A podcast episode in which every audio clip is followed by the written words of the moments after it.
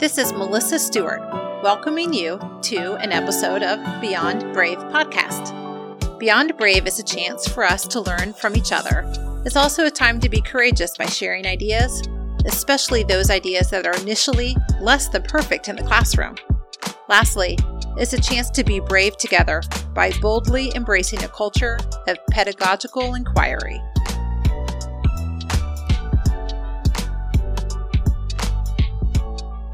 I recently saw a statistic that high school students today have more anxiety symptoms and are twice as likely to see a mental health professional as teens in the 1980s. So I wanted to dig in to find more information. According to the National Institute of Mental Health, nearly one out of three adolescents will meet the criteria for an anxiety disorder by the age of 18. In this episode of Beyond Brave, we will focus on brain health, some reasons why those statistics may be increasing, and how schools can support the whole child by addressing brain health issues, both proactively and in response to student need. I would like to welcome Rachel McCoy. Rachel is a mental health counselor who is working full time at the middle school and high school as part of a partnership between schools and Children's Hospital Medical Center. Rachel started her career as a therapist after earning a master's degree in counseling. This year will be her 11th year as she has served as a therapist by working directly with students in the school setting and her fifth year in our school district. In her current position, not only does she provide direct services to students, but she is a member of the Brain Health Network of multiple agencies that research, plan, and implement strategies to address adolescent needs. She is also a clinical lead on the school based services team at the hospital supporting a team of 12 social workers and counselors delivering school based mental health services in neighboring districts. Welcome, Rachel. Thank you. I feel like the issues surrounding brain health have changed drastically since I was an adolescent and in school. Do you think that those statistics have changed due to better diagnostic measures, environmental issues, or awareness? I think it's a combination of all of those. So there definitely is a cultural shift. We can look back over the past 20 years or so and note that we're living in just some different times and the experiences that I had as a high school student and that you might have had as a high school student are different than what our high school students are coping with today. And then with the kind of information overload that we're living in, the diagnosis is much easier to nail down. People can seek those services much more quickly and so it's increasing the awareness, which does increase the statistics a little bit. When you talk about environmental factors, it reminds me that I have two adolescent children. I have two boys, they're 14 and 15. And when I see the impact that social media has mm-hmm. on them, I am at times thankful because they learn so much more than I had access to. And at times I want to cringe mm-hmm. because they just can be overwhelmed by everything that's happening around them. Right.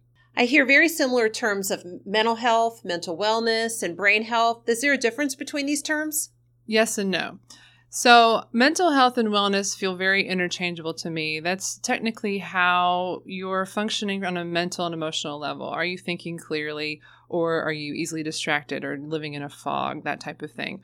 Are you able to plan and organize tasks efficiently? Do you generally feel happy? Do you experience a range of emotions? Do you have days where sometimes you maybe feel sad or down, and other days where you feel fine? Or is there one kind of pervasive emotion, whether it's anger or frustration or sadness, that is kind of dictating how your days go. In terms of brain health, we think a little bit about is there an actual disorder going on? So if I'm diagnosing somebody who has an actual disorder, I'm looking to the extent at which those symptoms might interfere with their day to day living. So if they're so anxious that they can't go to a party and have a good time, or they maybe can't even leave the house, or they're so depressed that they have a hard time getting out of bed, or they can't think clearly, or their sleeping is impacted. That's when there might be an actual disorder going on, and it may even be related to brain chemistry, which could be benefited by medications. But that's what I think about when I think about brain health and how well is your brain functioning, and do you have a diagnosable disorder? So let's start with some foundational information. What is the difference in your role as a school based therapist versus a therapist at Children's Hospital or even someone in the private setting? So, as a school based therapist, my role is primarily to provide an ease of access to care for students and families that are wishing to seek mental health treatment. So, my office is in a school building, which is different than a practitioner out in the community or even at Children's Hospital um, down at their base location in Clifton. That provides a couple of different opportunities. if a team wanted to invite a child's clinician to a team meeting to talk about how the child is functioning, whether they're having some issues with task management or ADHD problems, or maybe they are really depressed and they're failing every class and they just really need a game plan and they want to invite a clinician to that meeting, I can be at that space pretty quickly and can put it in my schedule very easily. Could you invite an outside practitioner to those meetings? You could, but it would really require a lot on the practitioner to get to the meeting. There would be a lot of back and forth about scheduling the meeting. And so, me being embedded in the school environment provides sort of a different layer of care to the child because I'm in their space listening to what's happening in school. How are they doing their homework? How are they functioning in a classroom? What's going on with them socially?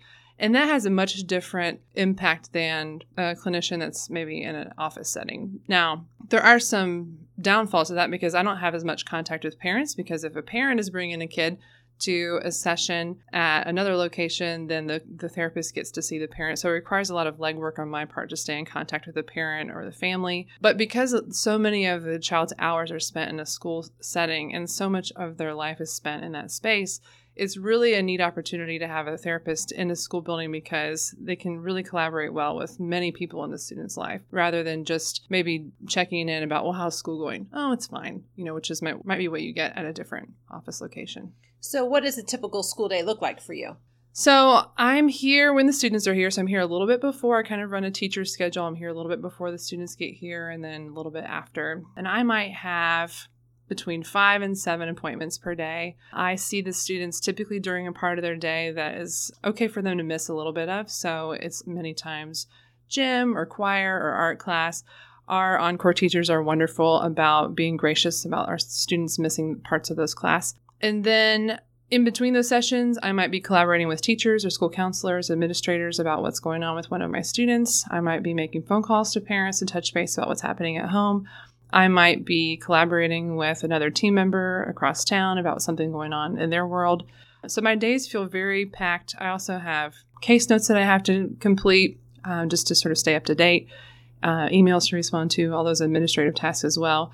So my days feel very tight because I can only see the kids during the school day. Um, and then I have other stuff to accomplish on top of that. But the access to care piece is really great because parents don't have to come and take their child out of school for an appointment with me they can just work it into their general school day and it's really easy that way. As a principal and as a teacher, I had access to a school based therapist and I loved it because I could go to that counselor and give very specific examples mm-hmm. of how those problems were manifesting within the school setting. Yes. And it's just so hard to communicate that via email. Mm-hmm. Or if it was an outside practitioner, I didn't know that person, they didn't know me, and I was worried about saying the wrong thing and appearing the wrong way. And so mm-hmm. just to have access to somebody who I have an ongoing relationship with, I was able to better serve students. Yeah. What are some proactive strategies that districts can take to address brain health of students? I would say to really work hard at managing the stigma around mental illness or struggles. That is a really difficult battle, even in today's time. You know, we, are careful about the language that we use mm-hmm. around these things because you, you know, people will say, "Oh, you're so mental," or "That seems crazy," or whatever.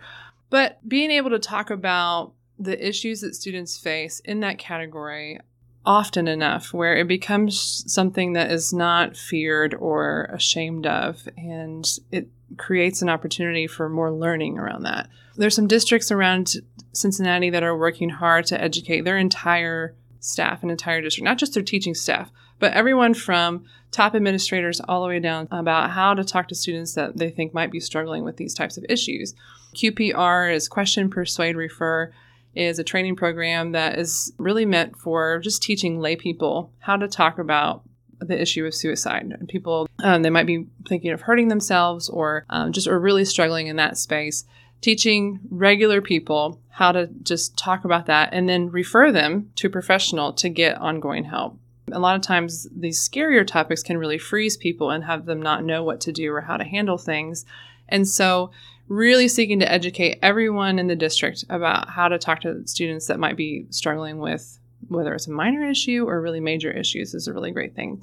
I read an article earlier today about schools in Denmark that are creating space in their daily schedules for empathy training for their students. And they're teaching their students how to just be better humans and be better friends. And so, some of what that class looks like is they'll have students just talk to the classroom about a, a problem that they might be facing, and the teacher facilitates a discussion about how to help this this individual solve this particular problem. And so you're teaching them listening skills and empathy and feelings identification.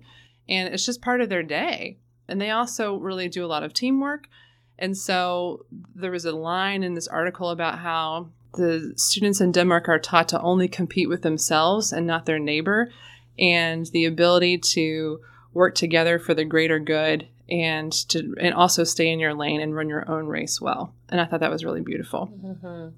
I'm kind of giggling because uh, for our friends out there who have listened to some of the other episodes, there was another guest, Tristan, who shared a thought based on a book that they have read mm-hmm. that it wasn't possible to teach empathy. And I joked yeah. at that time right. and said, I know some really great counselors who are going to email you and contest that right. thought. So would you be one of those people? Absolutely. And you would say you can teach empathy. You can. And it is tricky at times, especially in today's culture, but you can and, and begin early and do it often. I think it can definitely be done. I think I see another episode in our future and it will be Rachel and Tristan having right. a conversation about empathy and it will be awesome. Sure. So sometimes teachers don't have the ability to make big district wide decisions mm-hmm. about training. So, what can an individual teacher do to address brain health within their classroom?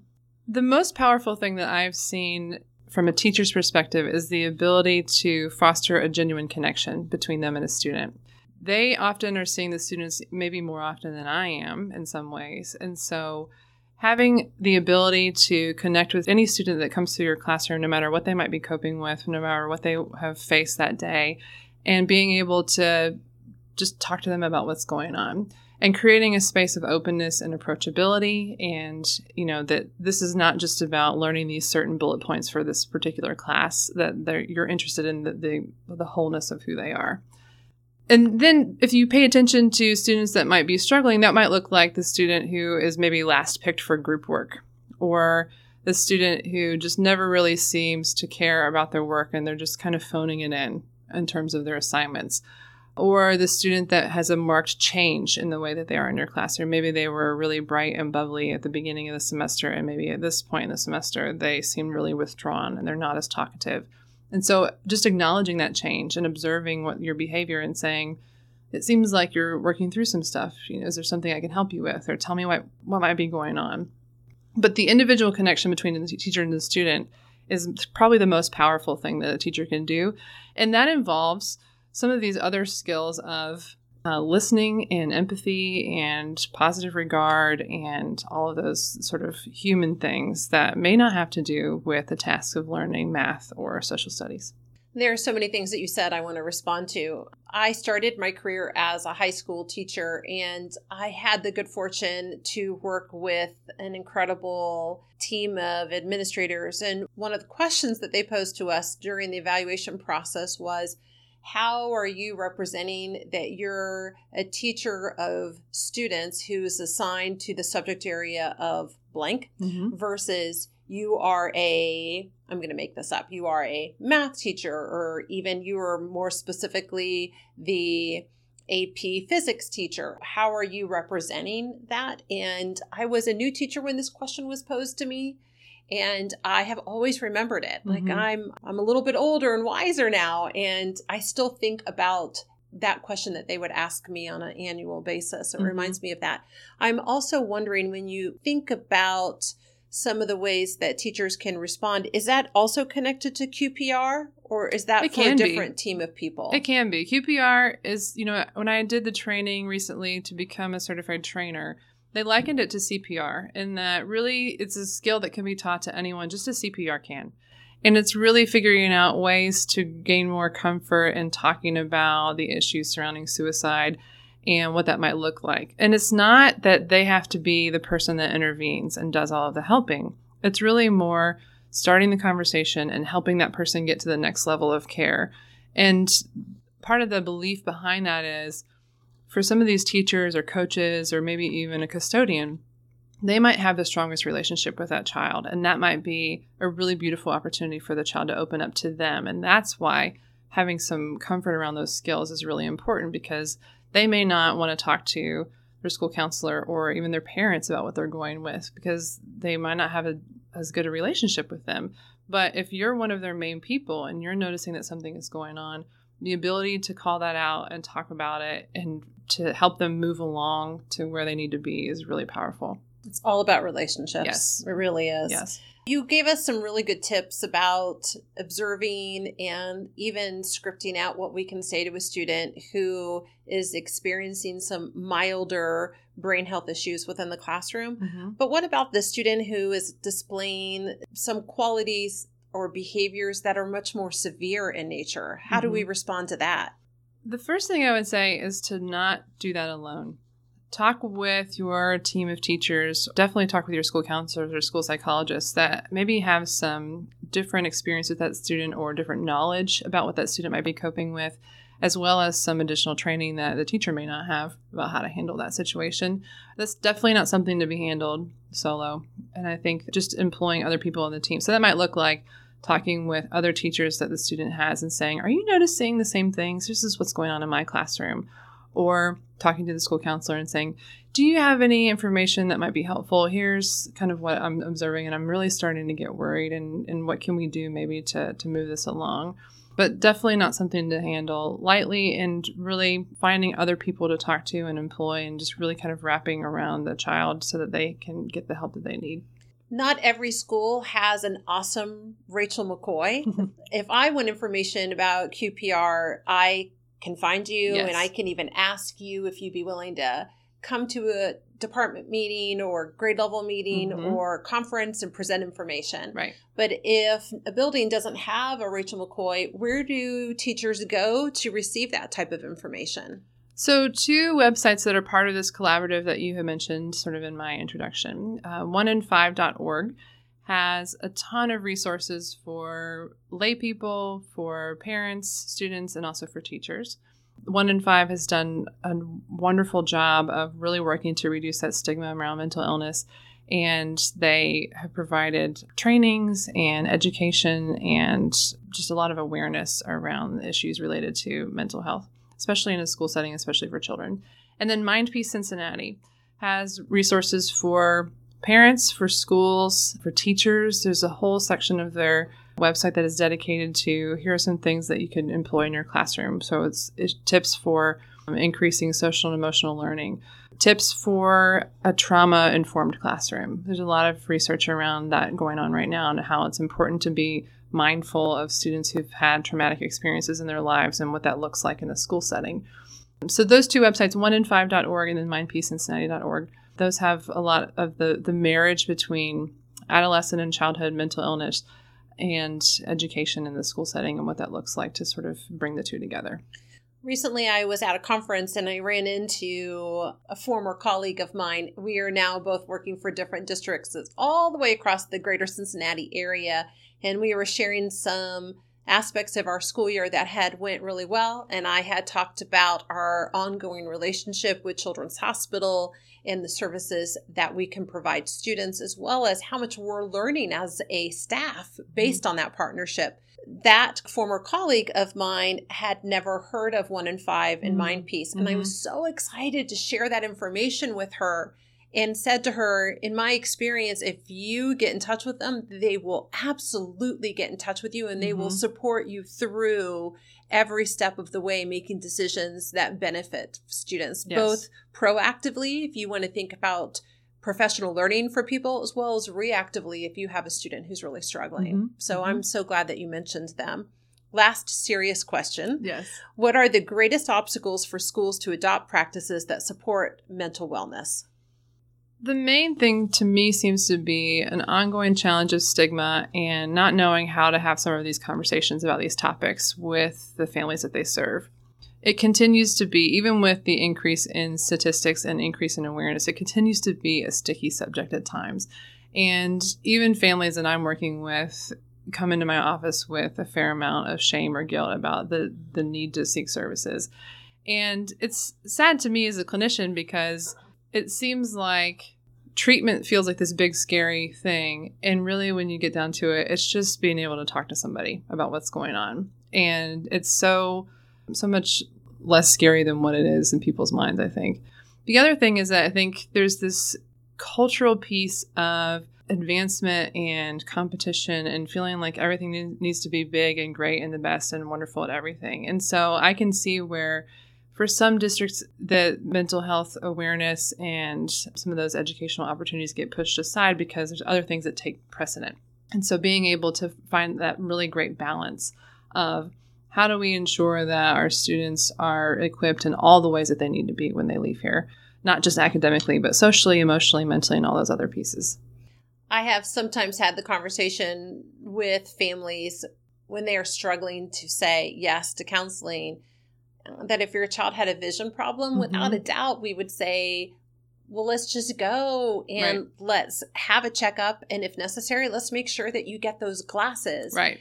And even though that child might even feel funny wearing glasses, mm-hmm. it will be okay in the end and yes. it will be they need the glasses. We need to do it. And yes. I feel like counseling is the same. Mm-hmm. Like it, if it's something that's needed, just do it. And I always give a little bit of a cheer when someone who has some significant reputation and publicity mm-hmm. says, well, I went to counseling mm-hmm. or I regularly go back to counseling. Yes. And every time that that happens for somebody who's well respected and famous, it lowers the stigma. Yes. And I cheer every time. Definitely. Definitely. Okay, great. Rapid fire questions. Okay, ready? I'm ready. Family members. My husband David, and then I have three boys Luke, who's almost eight, Jonah, who's five, and Andrew, who is almost three. Shout out to those of us who are raising boys. That's right. right. That's right. Favorite room in your house?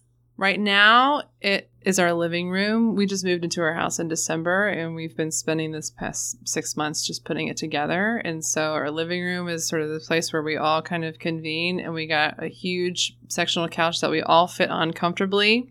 And so, that's really where I like to hang out. Oh, right that's now. nice. Yeah. Hometown? I'm originally from Florence, Kentucky, right across the river. Favorite fruit?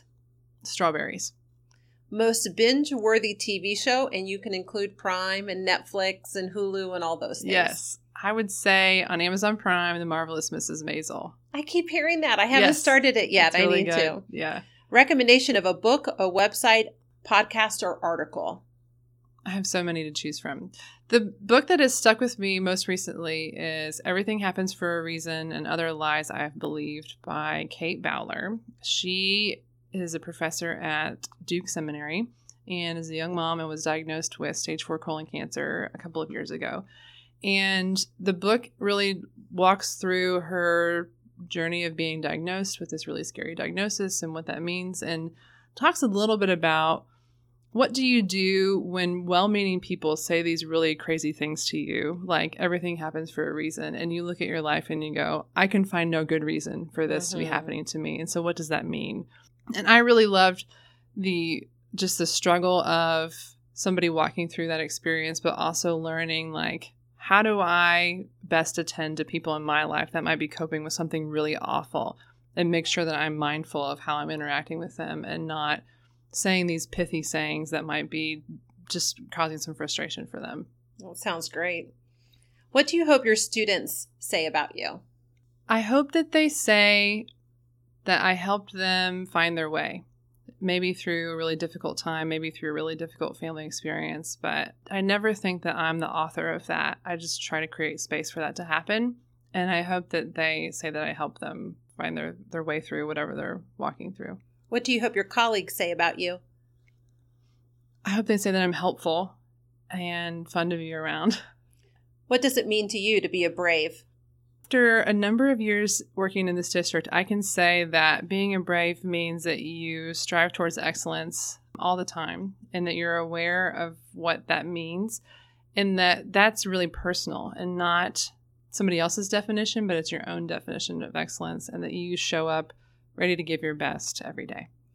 we are recording this after school is out. It's much more quiet around here. So, one last question What are you looking forward to doing this summer?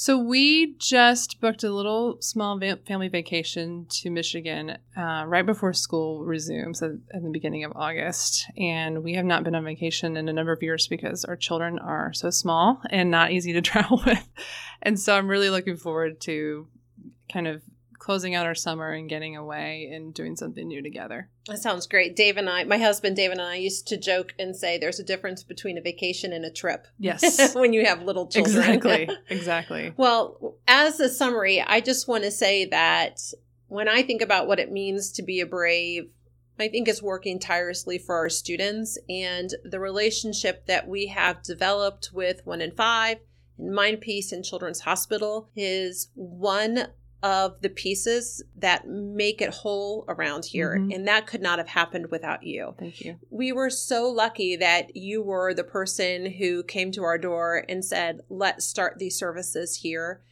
And I see students working through the program and exiting the program mm-hmm. and feeling stronger and happier and confident. And it's because it's you with the skills that you have and the connection that you make between this world of brain health in the school environment, mm-hmm. and it couldn't happen without you. And so every day I'm so thankful for you and all that you do. Thank you. It's really so, great to hear. Thanks for being here. We appreciate sure. it. Absolutely.